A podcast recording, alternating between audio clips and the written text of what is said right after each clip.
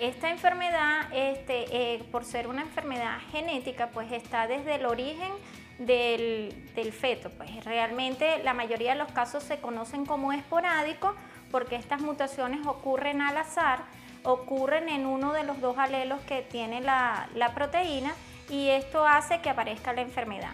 Para su diagnóstico realmente es principalmente clínico, o sea, deben darse las características clínicas para sospechar de la enfermedad, ya que es poco frecuente que encontremos que papá o mamá tengan alguna de las características. Entre las pruebas que se hacen hay pruebas de estudios moleculares que permiten identificar estas mutaciones que son las causantes de la enfermedad.